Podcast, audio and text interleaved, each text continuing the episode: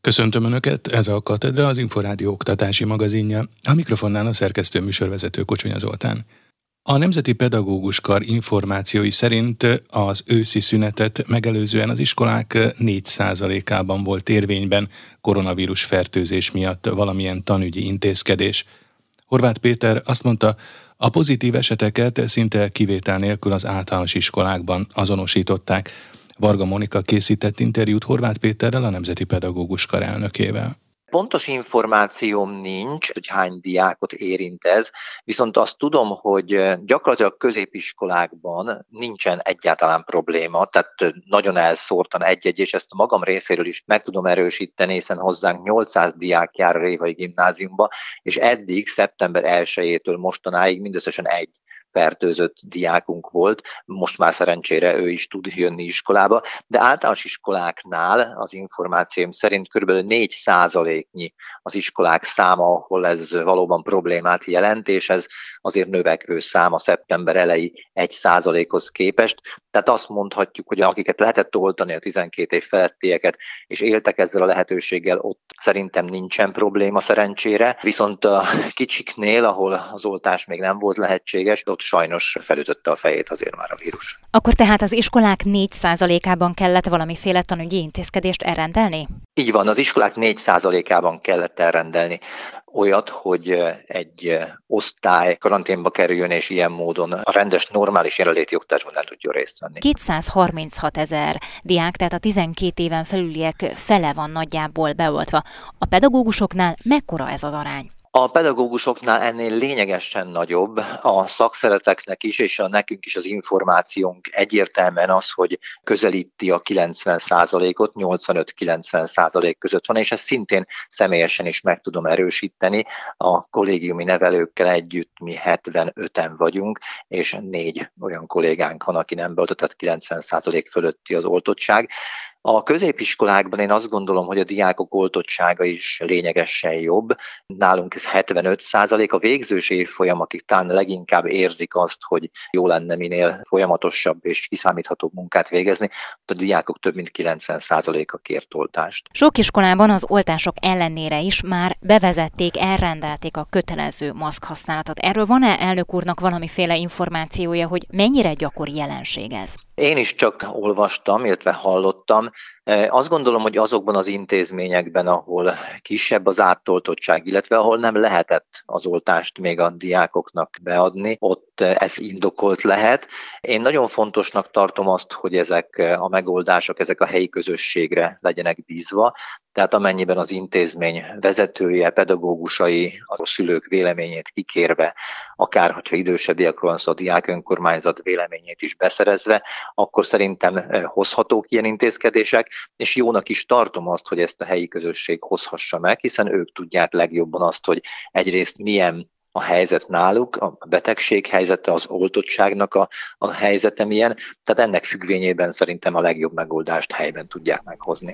Erre, vagy akár más ö, szigorúbb járványügyi intézkedésekre, akkor ezek szerint van lehetősége az iskoláknak? Rázmérést is elrendelhetnek, azt gondolom. Különösen ott, ahol egyébként is maradtak is szerintem azok a lázmérő kapuk, amelyeket kihelyeztek. A készfertőtlenítés, annak a dolognak a felhívása, hogy lehetőség szerint azért eh, próbáljunk ne túlságosan összetömörülni, ne legyenek olyan rendezvények, vagy próbáljuk a rendezvényeket úgy szervezni, hogy eh, azért elkerüljük ezeket a nagyon szoros, eh, hosszú ideig tartókon. Ezt nyilván minden iskola el tudja rendelni. Szükségét látná szigorúbb központi intézkedéseknek? Például az általános iskolákban, ahol ugye nem mindenki lehet még oltott. Én továbbra is azt gondolom, én tavaly is ezt mondtam egyébként, hogy ha összességében az egészségügyi, járványügyi helyzet nem kíván központi intézkedést, akkor ez legyen inkább az intézményeknek a saját lehetősége, a saját felelőssége is egyben. A központi intézkedésre jelen pillanatban nem gondolom, hogy szükség lenne. Katedra. A Tudás magazinja oktatásról, képzésről, nevelésről.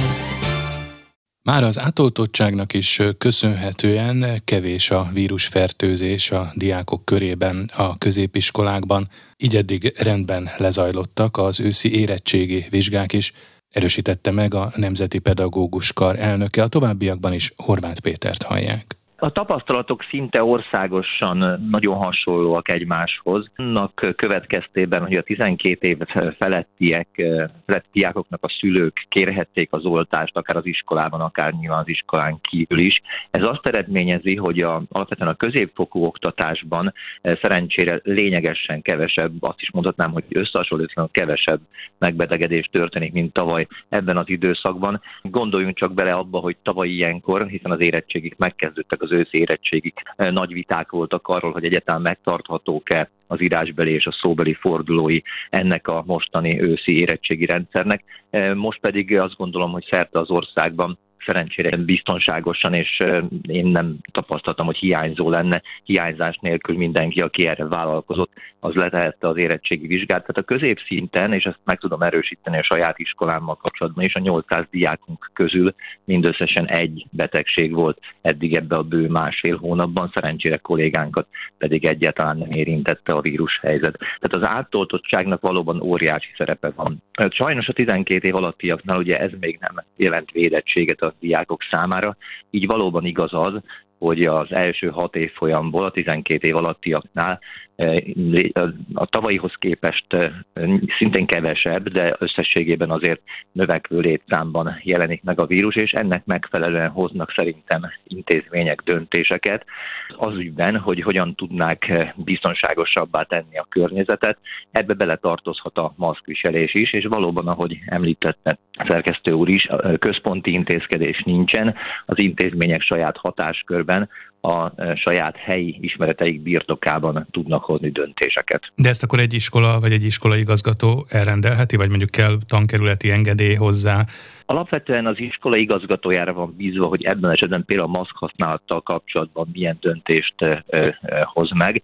Én biztos vagyok abban, hogy szerencsés dolog, hogy előtte egyeztetnek a szülői szervezetekkel, illetve akár a fenntartóval is, és utána aztán közösen vállalják a döntéseiket. Ez szintén gyakorlat volt az előző járvány hullámokban, a reggeli hőmérőzés vagy hőmérsékletmérés, a folyamatos készfertőtlenítés. Ez még azért gyakorlat az iskolákban, akár mondjuk az önök iskolájában?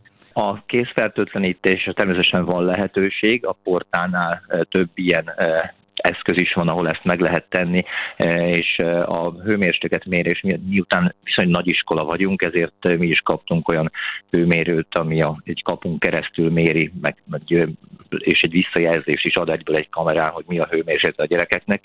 Nem kötelező, de hát aki bejön, az mindenki láthatja a saját hőmérsékletét továbbra is. Szerencsére nem volt olyan eset, amikor közbe kellett lépni. Hogy amúgy romlik a járványhelyzet és romlanak az adatok, azt mi sem jelzi jobban, hogy egy friss miniszteri rendelet szerint november másodikától, tehát majd az őszi szünetet követően csak miniszteri engedéllyel lehet csoportosan külföldre utazni. Nem tudom, vannak jellemzően most ilyen jellegű programok, külföldi csere utaztatások. Ugye, ha jól emlékszem, akkor például itt van a határtalanul program. Jellemzően azért vannak külföldi utazások, iskolai csoportos külföldi utazások? Én szerintem mindenki óvatosabb volt a tervezésnél, tehát például nekünk is vannak külföldi iskolai kapcsolataink, mi már a munkatervünkben is úgy jeleztük, hogy valószínűleg idén sem fogjuk tudni ezt lebonyolítani, Ingolstadtba szoktunk kiutazni, illetve németországi diákok szoktak jönni hozzánk, tehát mi ezt nem is terveztük bele. Határtanul program szervezését tulajdonképpen elkezdtük, és szerintem elkezdte nagyon sok iskola is. Ugyanakkor nyilván megértjük azt is, hogy első a, biztonság. Tehát mindenkinek, minden korosztálynak az az érdeke, és azt gondolom a szülőknek, a társadalomnak is az az érdeke, hogy minél biztonságosabb a jelenléti oktatásban folyhasson az idei tanév, hiszen éppen a héten találkoztam Pesten a megyei nemzeti pedagógus kar vezetőkkel, és mindenki megerősítette azt, amit egyébként azt gondolom, hogy sejthetünk is, hogy egyrészt azért a tudásban is van bizonyos elmaradása az előző két év, majdnem kilenc hónapos kiesésének, vagy hát nem kiesésének, de más típusú tanítási formájának. Nem csak a tudásban, hanem akár a szocializációban, a magatartásban, a viselkedésben, a, a, akár, akár a hozzáállásban, tehát nyilván nem alakultak ki feltétlenül különösen, akik iskolát kezdtek, vagy új évfolyamokra jöttek, azok a automatizmusok, amelyek azért nagyon fontosak egy iskolai közösségben, a tudás megszerzésében, a közösség kialakításában. Sokan úgy fogalmazták meg, hogy nem bír el a rendszer még egyszer egy hosszabb leállást, tehát az első rendű szempont azt gondolom a biztonság megteremtése, és hát az adatokat figyelve valóban az operatív törzs meghozta ezt az intézkedést, hogy a miniszteri engedély szükséges, egyedi miniszteri engedély szükséges, ha valaki külföldi programon szeretne részt venni, ön által is említett határtanul program, vagy Erasmus programokban, és az kell hozzá, hogy a kimenő diáknak védettség igazolása legyen, illetve a másik feltétel pedig az, hogy olyan legyen a szervezés, hogy, hogy anyagi veszteséggel ha járna, akkor engedélyezik. Kiszámíthatóbb és rugalmasabb működést jelent az egyetemek számára az alapítványi forma, így látja a Budapesti Corvinus Egyetem rektora. Takács előtt szerint az alapítványi forma a személyre szabott tehetséggondozás terén is előrelépési lehetőséget nyújt. Takács előddel a Budapesti Corvinus Egyetem rektorával beszélgettem. Az alapítványi forma az elsősorban egy kiszámítható gazdálkodási környezetet jelent általánosságban minden egyetem számára, azaz világosan hosszú távon előre lehet tervezni. A Corvinus Egyetem esetében ez azt is jelentette, hogy át tudtunk állni, át tudunk állni folyamatosan egy korábbi mennyiségi szemléletről egy minőségi szemléletre. Azaz korábban az egyetemek finanszírozása alapvetően hallgatói fejpénzeken. Tehát a fejkvóta szerinti fejkvóta szerint működött. De abban volt érdekelt az egyetem, hogy minél több hallgatója legyen. Annyi hallgatója legyen, amennyi befér, befér a fővámtérre. És ez valahol a minőségnek a rovására ment. Nagyon-nagyon jó hallgatók voltak, nagyon elkötelezettek a tanáraink, de amikor egy szeminárium mi foglalkozáson 40 hallgató van, akkor nyilván sokkal kisebb a lehetőség egy személyre szabott tehetséggondozásra mondjuk. És amit megengedett nekünk, és ez nagyon konkrét példánkat szeretnék mondani. Idén júliusban már úgy tudtunk felvételi döntéseket hozni, hogyha nem teszünk semmi mást, csak folytatjuk azt a felvételi struktúrát, amit most idén júliusban megtettünk, akkor 2025-ben 2025-26-os tanévre, amikor ugye végigfut az egyetemen ez a, ez a felvételi döntés sorozat, akkor a London School of Economics-nak a hallgató-oktató arányát el fogjuk érni. Azaz egy olyan minőségi képzésre nyílik lehetőségünk, ami korábban nem volt adott. Ez a hallgató-oktató arány, ugye ez egy fontos kritérium az egyetemi paraméterek mérésekor. Ez most hogy néz ki a Corvinus Egyetemen? Mert én úgy tudom, hogy a, a nagyon jól jegyzett nemzetközi egyetemeken ez olyan körülbelül egy a 10-12-höz, tehát hogy egy oktatóra ilyen 10-12 hallgató jut. Így van, és ez, nál, ez az arány nálunk egy a 24-hez. Most. Most. Egy a 20 fölött van, és ezt el, el fogjuk érni a, az alapképzésen az 1 a 12-höz arányt, és az, ez pontosan ugyanott van, ahol a London School of Economics. Azaz ebből a szempontból semmilyen különbség nem lesz a Corvinus Egyetem és a vezető nyugat-európai egyetemek között.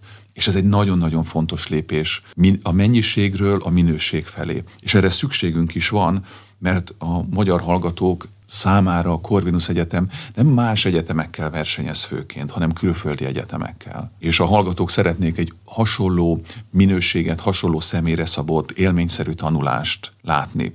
És, és azt is látjuk, hogy egyre erősebb én ezt egy csendes nemzeti katasztrófának tartom, egy, az a hallgatói elvándorlás, amit látunk. Ez voltak éppen az agyelszívással Ez egy agyelszívás, és a, a, a, a fiatalok közül pont a legtehetségesebb, legmotiváltabbakat érinti. Megkértem a, a kollégáimat, hogy nézzük meg azt, hogy hogy alakul azoknak az aránya, akiket mi felvettünk a Corvinus Egyetemre, de utána nem iratkoznak be. És ez általában egy, egy stabil 10-15 százalékos különbség, de ahogy nőnek a pontszámok, és 450-460 pont körül ez az olló elkezd kiszélesedni. És ennek vannak természetes okai, általában van valamilyen családi e, olyan esemény, ami megakadályozza a beiratkozást egy hallgató számára, valaki elveszti a munkáját, történik valamilyen súlyosabb baleset, olyan anyagi változás történik, hogy el kell menni dolgozni, nem, nem, a tanulásra már, e, már nem jut erőforrás.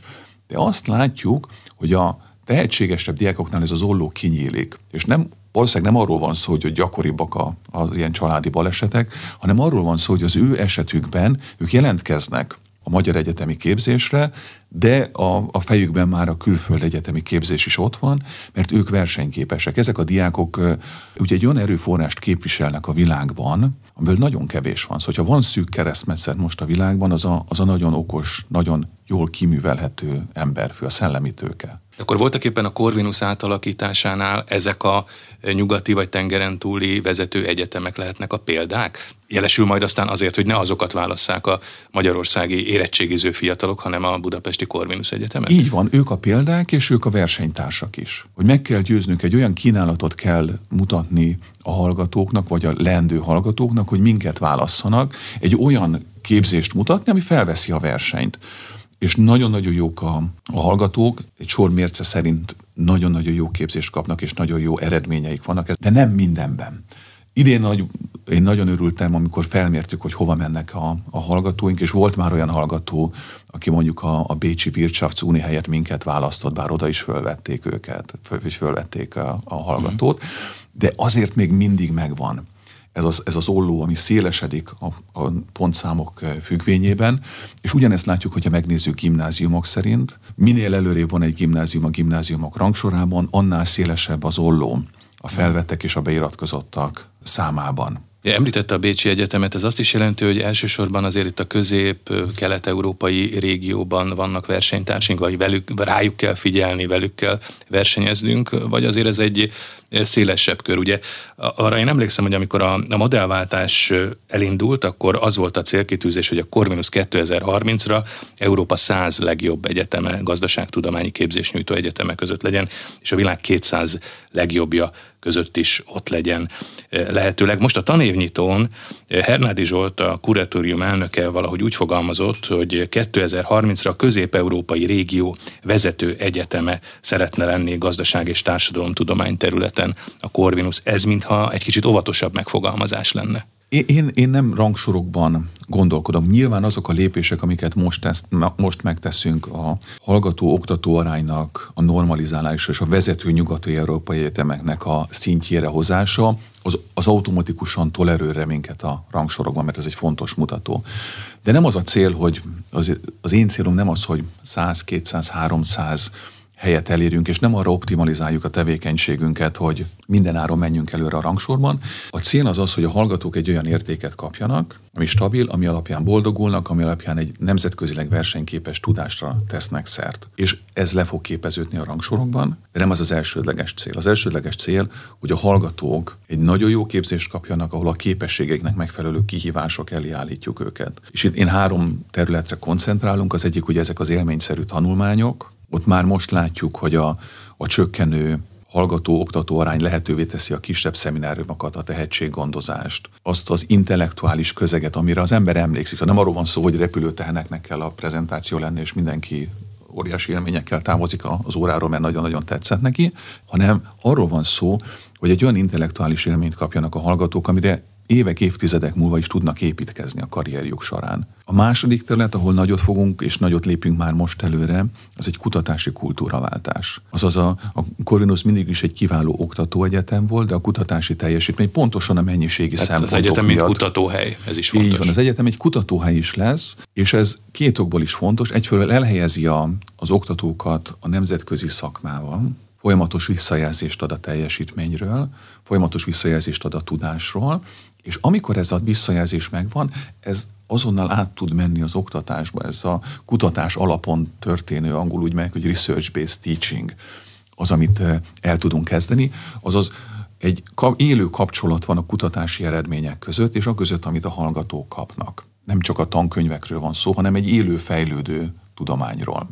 Ez egy kicsit olyan, mint amikor egy katedrálist építünk, ez a, ez a kutatási kultúra, hogy egy dolog távolról fényképen megnézni egy katedrálist, ez amikor ugye tanítjuk az eredményeket, de nem műveljük a, nem műveljük a kutatást, de amikor kutatók vagyunk, akkor értjük a struktúrát, értjük, hogy hogy áll össze egy bolti, értjük, értjük azt, hogy hol vannak rések, hova tudunk egy téglát, vagy adott esetben csak egy kisebb kavicsot mint kutatási eredményt fölhelyezni. Ha nagyon szerencsések, nagyon ügyesek vagyunk, akkor van egy vízköpő, amit mi helyezünk föl a tudománynak a katedrálisára, de amikor így építjük, és ilyen szinten látjuk, az sokat jelent, sokat ad vissza a tanítás számára. És végsősorban ez a fontos, hogy a diákok első vonalbeli, első vonalbeli szintű oktatással találkozzanak. Katedra. Merre tart a hazai oktatás? Milyen lesz a holnap iskolája?